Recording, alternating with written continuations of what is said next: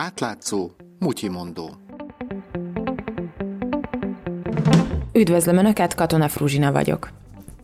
10-20 éve működő szervezetek bukták el a tendereket, helyette életmód tanácsadók és profi pályázatírók taroltak. Botrány lett a kormány tanoda pályázatából. Becker András az átlátszó oknyomozó újságírója. Tehát a tanoda ugye elvileg egy a formális oktatási rendszeren kívüli szervezet, korai iskola elhagyás csökkentésére, illetve az iskolai eredményesség támogatására szolgál. Elsősorban a szegénységből következő hátrány miatt nehezen boldoguló, sok frusztrációt elszenvedő gyerekek járnak az úgynevezett tanodákba. Ezeknek a kvázi napköziknek a finanszírozása jelenti az üzemeltető számára a legsúlyosabb problémát.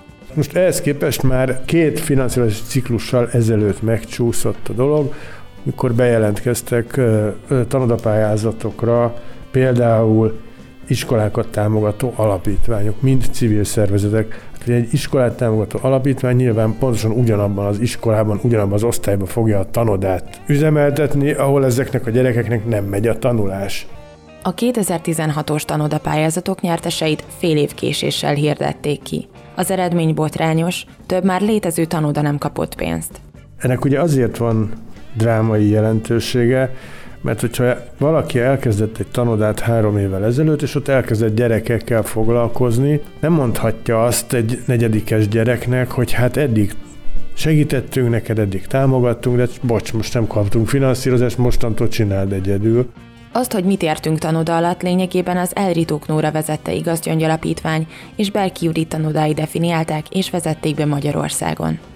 A mostani pályázatban ők semmit nem kaptak. És ehhez képest viszont ö, olyan szervezetek kaptak 5-10 tanoda finanszírozására lehetőséget, akikről nem nagyon lehetett hallani, vagy ö, egyáltalán nem lehetett hallani, Ráadásul ez egy viszonylag kis terület, ahol jelentősége van annak, ha valakit nem ismernek a nagyok. A bíróság honlapján felelhető információk alapján több nyertes civil szervezet is abból élt az elmúlt 5-8 évben, hogy mindenféle kétséges humán erőforrás pályázatokon nyert 10 milliókat.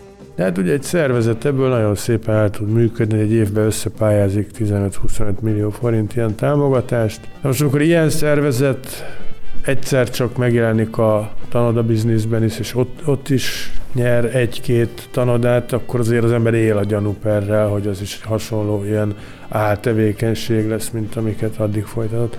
Becker András szavaival élve ők kurtuslavagok és hétpróbás pályázatírók, de nem csak ők kaptak szeletet a pitéből.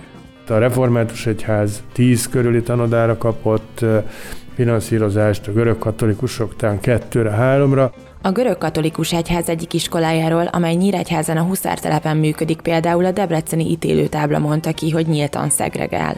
Ugye egyfelől egy uniós finanszírozású, integrációs, felzárkózó, támogató oktatási formára eh, kap támogatást az egyház, másfelől pedig működtet egy szegregáló oktatási intézményt ugyanezen a településen.